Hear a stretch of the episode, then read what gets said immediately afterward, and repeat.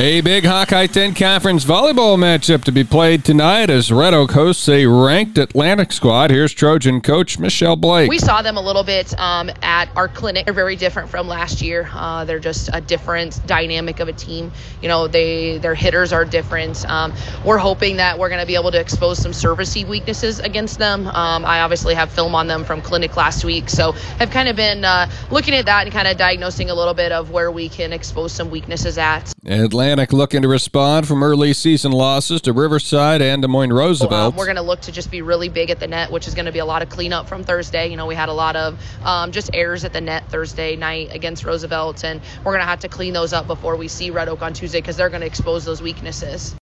That's Red Oak and Atlantic in a big Hawkeye 10 Conference volleyball match this evening. A fairly busy slate on the volleyball court tonight. Last night it was just a little bit of activity. Treynor swept Logan Magnolia 25 14, 25 17, 26 24. Essex won in three sets over North Nodaway, Missouri. Kuemper Catholic won a couple of matches in a triangular, topping Boone 2 to nothing and Greene County 2 to 1. And Southwest Valley in four sets over Creston. The uh, Timberwolves notched the win. Coming up in high school football on Friday night, a young Griswold squad will take on a high scoring Bedford team. The Tigers are off to an 0 1 start with a 61 22 loss to Exira EHK on Friday. Coach Chase Wallace says his team's strength appeared to be in the passing game. Kind of had some guys go down with injuries early, so we had just had next guy in. So uh, we decided to go with Bodie Wyman at quarterback in the second half, and he, he threw some excellent balls. Um, connected with Auden Wilson twice on two touchdowns. So that was a, that was some, some good things. And I thought uh, both Zane Johnson and Peyton Cook both ran the ball hard when they had the opportunity. Um, just the little stuff is what we really got to focus on this week and fix up. Varsity experience is very limited for the Tigers, especially early in the season. On Friday, they had just two upperclassmen in uniform, and then two of their top sophomores went down with injuries. We're already a young team, um, and we just lost some more of our experienced guys. We had a couple guys get banged up.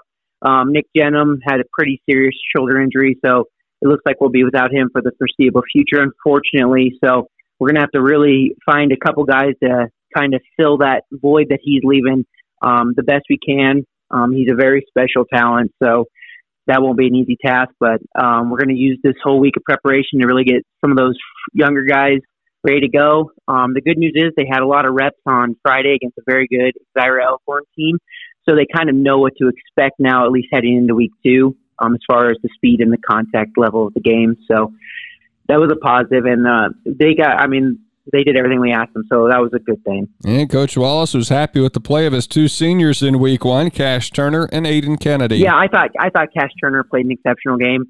Um, he it seemed like he was getting double teamed quite a bit, so he was taking on those double teams and really uh, really uh, making it difficult on them. Um, the only thing is now we just got to get better at those backside backers filling in and making the filling those gaps that he's uh, creating by taking on two of their offensive linemen. Um, and Aiden Kennedy, uh, I believe Aiden had the most tackles on our team on Friday. Um, both those two seniors really kept working.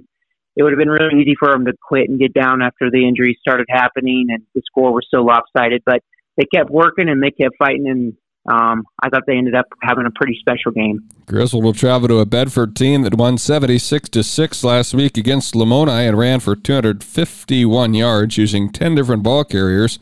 It averaged 10.9 yards per carry. KSOM on Friday will bring you Riverside football as they take on St. Albert. That game will also stream with live video at westerniowatoday.com. Bulldogs suffered a 41 0 loss to Red Oak last week, but were down just two scores at halftime, and Coach Daryl Frayne says there were some positives. Uh, we did have some kids that stepped up. Uh, Grady Jepson, after uh, having limited time at as a practice part, you know, and going, and then came in and did a pretty good job at quarterback.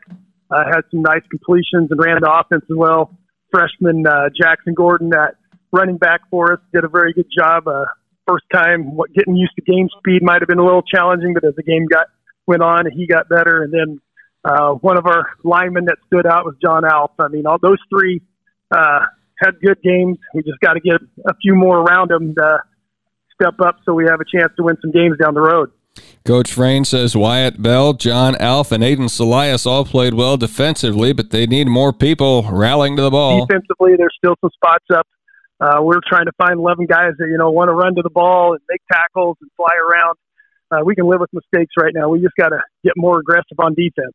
St. Albert will be a tough foe despite the Falcons being 0 1. They lost 21 17 to Treynor last week. They're led by Brendan Monahan, who ran for over 250 yards. They return about everybody. Uh, if you watch on tape, they definitely were probably, in my opinion, the better team between them and Treynor. But uh, you know, things just didn't work out, and they came up with the loss. But uh, Monahan, you know, one of the state fastest runners, uh, is playing tailback for them, and uh, they just go straight power I and uh, have the fullback come and just blast you through. So uh, we'll have to control the line of scrimmage maybe a little bit, and uh, hopefully have a chance to contain him because if he gets out, we, there's nobody on our team that can catch him.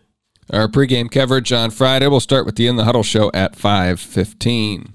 Kickoff at 7 o'clock and WesternIowaToday.com to catch that video. AP football rankings are out. St. Mary's Remsen, the number one team in eight player. West Hancock has the top spot in Class A. In 1A, it's West Sioux. 2A, top dog is OABCIG. Number one in 3A is Solon. Lewis Central is ranked number one in Class 4A with Southeast Polk at the top of 5A. Local squads rated include Cam at number 5 and Lenox 10th in 8 player. AHSTW is 10th in Class A. In 1A, Van Meter number 2 and Underwood at number 10. ADM is rated 4th. Harlan's up at number 2 in Class 3A. Mentioned Lewis Central, top ranked in 4A. Also, the Winterset Huskies are number 10. I'm Bennett Blake with sports.